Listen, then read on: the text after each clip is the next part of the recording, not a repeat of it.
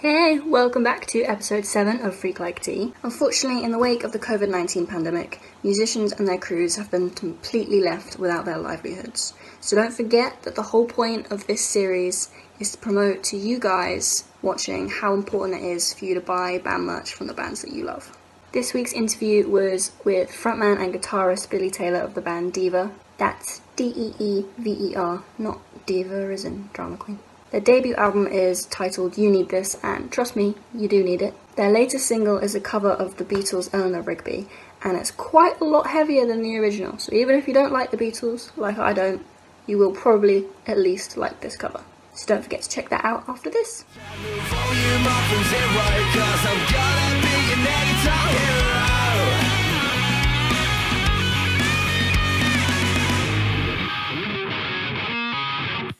sake.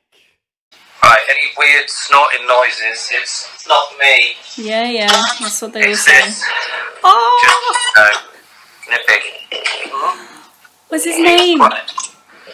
She's called Pig. Pig. Oh my god, that's amazing. How old she? She will be two in July, I think, yeah, two. Okay. I guess it's nice to have the, the company during lockdown. I'd love to have a pet right now. Oh, yeah. Yeah, yeah. Well, luckily I'm here with my girlfriend and my stepson as well, so we're, uh, we can be hermits anyway, so we're quite enjoying it. Oh, lucky. So, what have you been up to since you've been thrown into lockdown? What have you been doing to keep yourself busy? Um, playing guitar, playing guitar, trying to stay in touch with everyone. Um, me and Tommy have been throwing a lot of riffs backwards and forwards, trying to sort of make the most of being stuck inside. Yeah. Playing a lot of PlayStation, chilling out, playing with the dog. What kind of games have you been playing on PlayStation? Uh, a lot of COD at the moment, Get my ass kicked by like 10, 10 year old American kids because I'm useless at it.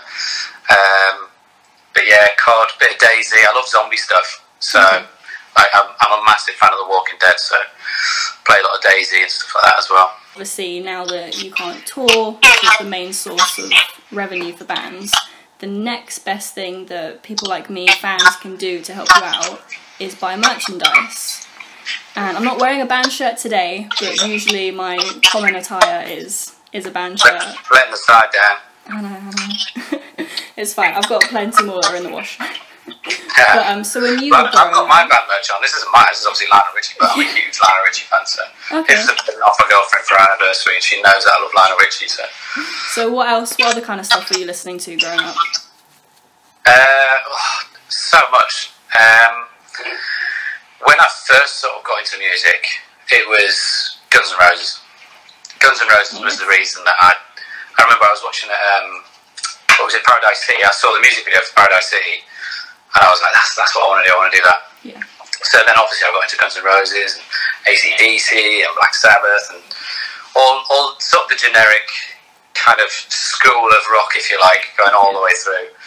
Um, but then I think I must have been about 11 or 12 when I saw that Guns N' Roses video, and then I kind of went down the punk, ska, rock route. Um, so I think my first gig was for a went to see uh, a ska band called Jesse James, and then it was like Real Big Fish and Goldfinger. I'm a massive Goldfinger fan. Um, Dropkick Murphys, like all stuff like that. And then it's just gone everywhere. Like one of my favourite bands is Toto. I love Lionel Richie. I like Billy Joel. I listen to everything. Quite eclectic then. Oh yeah, yeah. My my iTunes when it goes on shuffle is very confusing. I can It, it will literally go from like Parkway Drive to Slipknot to Billy Joel. so most people can't keep up with it. Yeah. When you were growing up and you were getting into sort of rock and punk and ska, were you wearing any merchandise at all? Were you a big merch kid? Yeah, I mean, when I could, because I was only young, so I didn't have any money. It was like Christmas. I'd try and get band t-shirts. So I remember I had a Goldfinger uh, band t-shirt that I used to wear all the time. Um, I'm pretty sure I had a Slipknot hoodie as well. Hoodies, hoodies were were massive. Hoodies were a big thing because we were all skaters as well. So it was like yeah. big baggy hoodies, big baggy jeans. Everybody's wearing DCs and etnies and stuff. So I remember having like a Slipknot hoodie. Um, and I the hoodie that I always wanted was the um, Blink 182. It was just black and it was the take off your pants and jacket one. Yeah. I never got it, but I was always jealous when I saw people wearing that one, so I remember that. I'm sure you can still get it somewhere. Yeah, yeah, a bit late now, but yeah, maybe I should. So obviously, I've had a look at your own merch as well. Um, quite a lot of your brand um, is encompassing the Leviathan cross, Yeah, which is pretty cool. Like the yeah. Well done for spotting that and knowing what it is. We've had a few messages actually. People going, that new logo, like I've seen it, something like it somewhere, but what, what, what is it? Um, somebody messaged the other day, the Facebook page, and they were like, "Oh, I've seen that logo on a book somewhere," and they sent me a picture of the book, and it was the Leviathan cross. Um, so they were asking like where it came from, and yeah, And the thing is, like, I, I love all sorts of like satanic looking stuff. I just think it's really cool. I'm really fascinated by it. but look at Um, look at this tattoo. oh yeah, That that's was, that's cool. that that's was my sick. first ever tattoo. Yeah. See, I was gonna get on, on my hand. I've, I've got a skull, and it's. I mean, it's, all my tattoos blend into one, but there's like a sword coming down off the snake, and the skull. I was gonna have um, like the, uh, the the satanic cross kind Yeah. of pentagram scrolled into his head, but I thought. Maybe go a little bit with that, so it's it's the peace symbol instead on that one. But Oh. you know, my girlfriend's got a pentagram on her palm, so she she's a bit more badass than I am. yeah, I've only got half my sleeves done at the moment. I do have plans to go all the way down with other stuff. Yeah, it always starts with one little tattoo and then it's just everywhere. But I mean, like I've had my sleeves planned ever since I was like twelve, maybe. So, but yeah, so the Leviathan cross, obviously, like your music doesn't sound satanic. So why have you specifically chosen that as your imagery? It's, I mean, I like, like I said, I'm fascinated with a lot of satanic stuff. I'm not a religious person or anything like that, um, but I really liked, I really liked the Leviathan cross and how it looked and things like that. And the more I looked into what it was, um, I thought it was just, you know, there's a stamp, there's a shape, it means something, but it's it's made up of two different parts, and it's um, it's it's the upside down cross is part of it, and then it's got the the sort of um, infinity sign underneath, Yeah. and that's the bit that really caught me. I thought that's actually a really cool kind of if I can somehow change the upside down cross part of it, and luckily our logo, the double E, is Yeah. already half of that. I thought that was pretty cool. Yeah, not not it wasn't supposed to be. It's not like I went, oh, let's do an upside down cross. We all worship Satan. Let's do that. Um, but it just fit really nicely on it. So I, I did like a crap job on Photoshop, and I sent it to my friend George, who's a graphic designer, and he went, okay, I'll do it all properly for you. Um, and it just it just looks really cool. Like for me, I like stuff that looks good on its own, whether you know what it is or not. And I think with that logo, even if it meant nothing, I'd go, oh, that looks pretty cool. It's just Deever, Infinity, forever, Yeah. basically. That's pretty cool. I really want the hat. Yeah, I want the hat. But um, I'll, I'll get you something sorted. oh, thank you. I don't know if a snapback would suit me. I've got a really weirdly small head. Yeah. Like I graduated uni earlier this year, and even the smallest cap size they had, they still had to clip it in because it was just elastic bands around here. yeah, basically. Especially, um, your previous band was Inglorious, and you were the guitar player on that. Um, Yeah. And obviously now you're singing. So, what sort of vocal influences have you had for your kind of stuff? Because the start of your album is quite gave me kind of a Muse feel, and then later on more pop punk. So, what kind of vocal influences have you had since becoming a frontman? Um, I mean, I suppose I've always I've always sung. Um, like before I was in that last band, I was I've had all my own bands, and I was the frontman. I was the singer for a lot of them. Um, I don't think I necessarily ever took. There's people that I listen to and I go, "Oh fuck, it'd be great to sound like them." Um, like um, it might be an obvious one, but um, Alter Bridge is one of my favourite bands. So like Myles Kennedy is, is an insane singer. Not that I've ever listened to him and gone, "How do I sing like that? I want to sing like that," because I, I I couldn't, and I don't want to. Um, but I've always kind of been, I've always gravitated towards singers who have a uniqueness to their voice. Um, people like like Myles, not necessarily trying to copy them. Um, like Paul Rodgers, if you're going down like the classic route. Um, as much as I love Guns N' Roses, Axl's voice can grate on me after two albums. You know, um, Blasphemy. just, just being. I mean, Appetite is one of the greatest albums ever. That's there's no arguments with that. But um, but yeah, I think as well. Like I, I really like people with with a, a graveliness and a huskiness to their voice. Um, like Chris Daughtry was somebody who I, I used to listen to a lot, um, and, and a lot of the Daughtry stuff. Um, and you know, people like I suppose at the moment I'm listening to a lot of heavier stuff. Um, my taste has got a lot heavier, but my issue is I really like super heavy music. Yeah. But I like almost pop choruses. Yeah. And particularly at the moment with, with stuff that, that we're writing and I'm, I'm writing and riff wise, it's heavy. It's really heavy. You know, when the last band I was in was classic rock. There's Yeah. there's no arguments with that. The stuff that we're doing, like you said, there's a few musy kind of elements to it on the first album, and that's probably because I was listening to a lot of music at the time.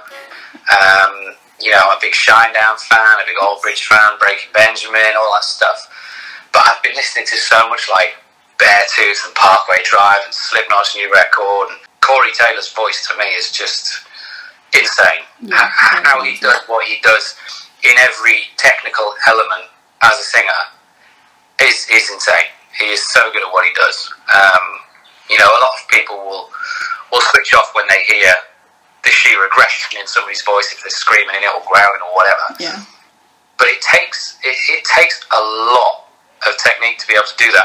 And Corey's voice as a singer, you can't fault it. It's it's it's great. So at the moment, yeah, Corey Taylor's kind of somebody that I'm looking at and going, God, being able to just have that spectrum Yeah. of ability would be great. Yeah. My dad's very much like that. He doesn't he doesn't get the shoutiness. Yeah, And for a while I was like that because I'm basically just a small female version of my dad. yeah, but it wasn't until I did music journalism at uni that I realised that just because you don't like something doesn't mean you can't understand it. yeah. It's very easy to not like something if you don't understand it. And sometimes if you take the time to try and understand it, you then end up liking it more. Like Yeah. when I was younger, I was well into like ska punk and classic rock, and you know, I, I was probably guilty of going, "Oh, not listening to that. It's screamo crap." And now I'm like, "Yeah, that's sick." impressive. so, it is impressive, and you know, there's there's lots of elements you can pick out, even if you don't like shouting or screaming in a song, in quotation marks. Listen to the music. Like nine times out of ten, anything that's going down that route, the technical ability in in in some of the stuff is uh, like I've been listening to a band, um, a Scottish band called uh, Bleed from Within, and it's heavy, but musically, you sit and you watch every single player in that band, particularly the drummer, and you go, Jesus Christ, these are talented people. Yeah. And I think if, if you don't understand and you're kind of blinded by oh shouty screaming, you you never see all that. So on the complete opposite spectrum of that, your latest single is a cover of the Beatles' Eleanor Rigby. Um, Yeah. You've been quoted as saying that's your favourite Beatles song. Why is it my favourite Beatles song? Um, I think possibly because it's, it's particularly the original. The uh, I, there was part of me when we were kind of talking about doing it where I thought we we really need to get that violin kind of quartet thing at the beginning, it just doesn't sound like unless it's played on violins. And that was one of the initial things that grabbed me with the song when I first heard it. And I think to me it's one of my favourite ones because it's so it is quite dark. It's quite a dark, Actually, particularly for the Beatles. Um, and I know that other bands have covered it and, and stuff like that. I think Thrice did a version of it, um, and people have tried doing it. And I just wanted to to do something very differently. Yeah. Um, we've always said as a band, and you know, I've been in bands with Phil for years. We've always said if you're going to do a cover, then do your version of it. Do something different with it. Um, you'll never do it the same as the original, no matter how good you are. Yeah. So, particularly, I mean, if you're an original band, yeah. If you're a cover band, obviously try and replicate as much as you want. But, uh, but yeah, I think for me it was just, it's quite a dark song, and when as I was playing it, it kind of made sense to do that. Um, I couldn't imagine us sitting and playing, you know, Love, Love Me Do and stuff like that. It wouldn't quite Steve. She disagrees as well. um, it just wouldn't work. So I don't know. I think maybe because it's quite a dark song, um, and it works, in my opinion, in our opinion, so well in our style. The Beatles is a bit too soft for me. So when I heard your cover of it, that obviously has completely changed the way I look at that song. Like I wouldn't have given it a second listen if I'd heard the original. But like you say, because it is a dark song and it goes with the way you guys play it, I think. For me. Yeah, no, that's that's really cool to hear. Uh, that's, I mean, that's kind of there, there was maybe an element in in we were maybe thinking of that as we were redoing it. Certainly for me, like I've, I've done a couple of covers. Uh, I did a few covers last year um, and put some like acoustic versions of stuff on YouTube, and that was my exact thing. And I did a Slipknot cover. Um, I did before I forget, but acoustic. And I wanted to do it one because obviously I love Slipknot, but two, I thought there's so many people that would just never listen to Slipknot yeah. purely on the mention of the name. It's Slipknot. They they don't know the guy shouty, screaming bollocks, and and it worked. You know, I, I did this cover completely acoustically, rewrote it, re, yeah. re kind of jigged all the vocals so that it was all sang. Put it on YouTube, didn't really think much of it, and so many people were listening to it going, "Is this, is this a Slipknot song?" You know, yeah, it is. And they're going, "Do you know what? I would, I would never ever listen to Slipknot, but that you can now appreciate the song. You know, if, yeah. you can appreciate the lyrics of the song even if you don't like the tune. You know, so it's cool that you said that about about the Eleanor Rigby song as well. It's it, it's cool to kind of open a few doors for people, you know? Yeah, exactly. Um, one of your other songs, Only Enemy, you've mentioned that it's about social media presence um, and sort of not letting it dictate your whole life. But obviously, now that everyone's in lockdown, this is all we've got now at the moment for communication. Yeah. So, how do you think this is playing its part during lockdown for music? Um, I mean, with regards to Only Enemy, the the tie to social media for that is the negative side of it. Mm. There's there's obviously positive sides to social media. The connectivity you can like we can have we've never met yet we can have an yeah. interview face to face and we can talk about stuff and connect. Social media is great for that.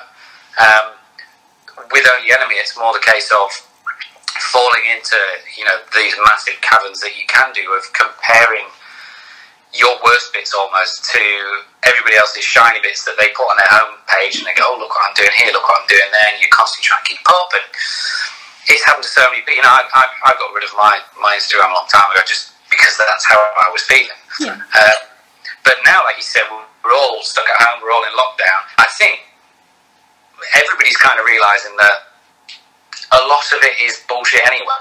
You know, we're all sitting in our pants not really brushing our teeth and watching Netflix all day. That's everybody's doing the same thing now because we have to. Yeah. Um, but you know, people are on Zoom. You know, I've uh, I go on house party and we, we FaceTime friends and stuff like that. And it's it, there's a lot more positivity at the moment. I think from the social media side of stuff than usual. And I don't know, maybe that's because we can't all be out pretending to do stuff that we're not really doing. So do you? So a lot of bands at the moment obviously are utilizing um, the internet with Facebook Live stuff. So do you guys have anything planned to keep people entertained online? Yeah, totally. I mean, we've been contacted by quite a few people. Um, everybody's doing Facebook Live. Yeah. Everyone. Every time I go on Instagram, there's three or four people on the you know on the band account that are just doing live things. So it's great. It's cool, and I think it's a it was a unique way of kind of you know getting stuff out there. However, it is extremely saturated at the moment of everybody going live. So you've got to pick your man, you've got to pick your time, you've got to have something that, that isn't just you sitting there going, uh, I'll just wait for a few more people to come on. Yeah. Um, how is everybody? You know, you don't want the awkward signs. But we have been contacted by quite a few people, mm. um, a couple of, of, of pages and companies who who want us to do that kind of through their page.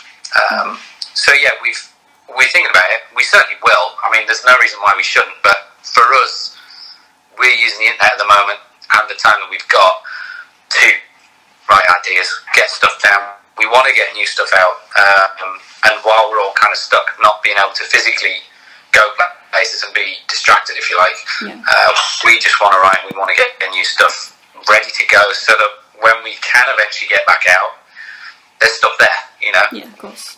and then you can go on tour with it, and it'll be great. Exactly. Yeah. I mean, like we said, we we had like everybody else, we've had gigs and we had a whole tour cancelled in May uh, with Rocket Dolls, which which is a shame, but everybody's in the same boat. You know, all of my mates are creative people, whether they're in bands or whether they're you know lighting engineers, front of house sound engineers. Everybody's had their work just gone. So we're all in the same boat. You know, I think there's there's a mass kind of understanding at the moment between a lot of us, which is nice. Yeah, of course. Um, something I have been talking to musicians about is obviously the whole idea of, like you say, like Facebook Live at the moment is now saturated because there's so much content now. And for me, I not a lot of people my age will buy physical CDs anymore. Like yeah, there's a resurgence of vinyl, but a lot of it is through Spotify, which obviously you don't get as much revenue for that. People will just listen to maybe one song rather than an album from A to Z. So now that people have so much more time on their hands, how do you think fans are going to be utilizing this time to maybe have more respect for the music that they're listening to rather than just that one song that they might like? Um, I mean, it, it would be it would be great if people, because I mean, I, I'm I'm guilty of it as well. I'll, I'll go on Apple Music or Spotify, and I'll just listen to one song that I really want to listen to, and, and then I'll move on to something else. Um, or what I do, and I think the majority of people now is it's all about playlists. Yeah. You listen to a playlist. You know, I'll I'll listen to um, the the Breaking Hard Rock playlist a lot on Apple Music. I'll go on Spotify and, and listen to other playlists. Um, that's what everybody does, and there's nothing wrong with that. You know, you, there's a lot of music that you're probably going to like compiled in one place from lots of different people. Uh, um, but it would be cool if, if I think generally people who aren't musicians or people who haven't made records themselves um, don't understand as much what goes into making an album.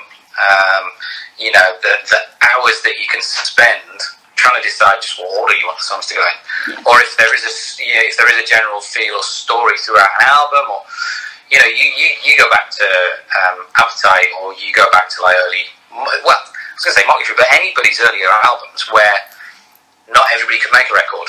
You know, there was a lot of thought and there was a lot of time and a lot of money that went into it, and you could only buy the album. Therefore, you, I still remember going and buying a CD because I wanted one song on it you don't have to do that anymore. You just get it on iTunes or whatever. So it would be cool if people could maybe sit down and listen to stuff as the artist intended in terms of the whole album. Yeah. But to be honest, I, I don't see that happening just because everything's obtainable like that now, and it's not anybody's fault. It's just the way it is. Yeah, you know, I'm with it too. I've got a um, one of my mates from my old job. She's so I'm 22. She's 16. She just works as a Saturday girl, and I got her into rock and metal.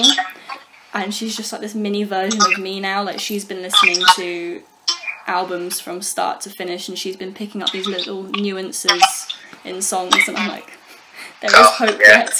You feel, you feel like a proud mom. yeah, I do. Like, yes. Um, so, last question: Are there any new up and coming bands that you've been listening to that you think other people should go and check out? Uh, oh god. Um, me and Tommy went and checked out a band called Palmist uh, just before lockdown. Okay. Those guys are really cool. Um, I personally, they're not necessarily new, but they've been newish for me. Is I've been listening to so much Beartooth. Like me and my girlfriend just love putting it on and cranking it. They're so good. Um, Yeah, I got my. Um, I'm currently isolating with my uncles in the countryside, um, and I've recently just gotten them into Steel Panther.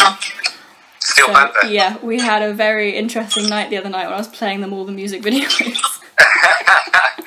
yeah, I mean, I could go on for days about that. Those are some of the nicest guys that I've ever met. You know, I, I spent a, quite a bit of time on the road with them, and I, every time they come over, I see them. Um, I took Tommy a few months ago to go and meet them, and Yeah. it's it's funny listening to their stuff because I was a fan of them in college. You know, so so I'd listen to them then, and we'd we'd go, God, this stuff's really funny, but oh my God, the guitarist is insane. oh yeah, And now when I'm listening to them, you know, it's I know what they're like in person too.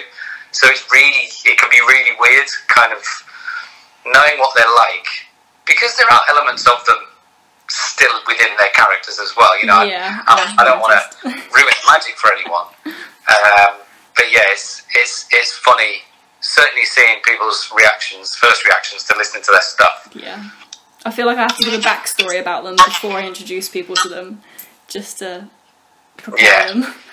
Yeah, and, and I mean, my stepson's seven this year, so he's still too young for us to be uh, to be blasting Steel Panther out. So anytime they come on, I've got to be like, "Oh, turn them over quick next. Yeah, I took the um, girl I was just talking about before. I took her to her first ever concert back in February, and it was Steel Panther.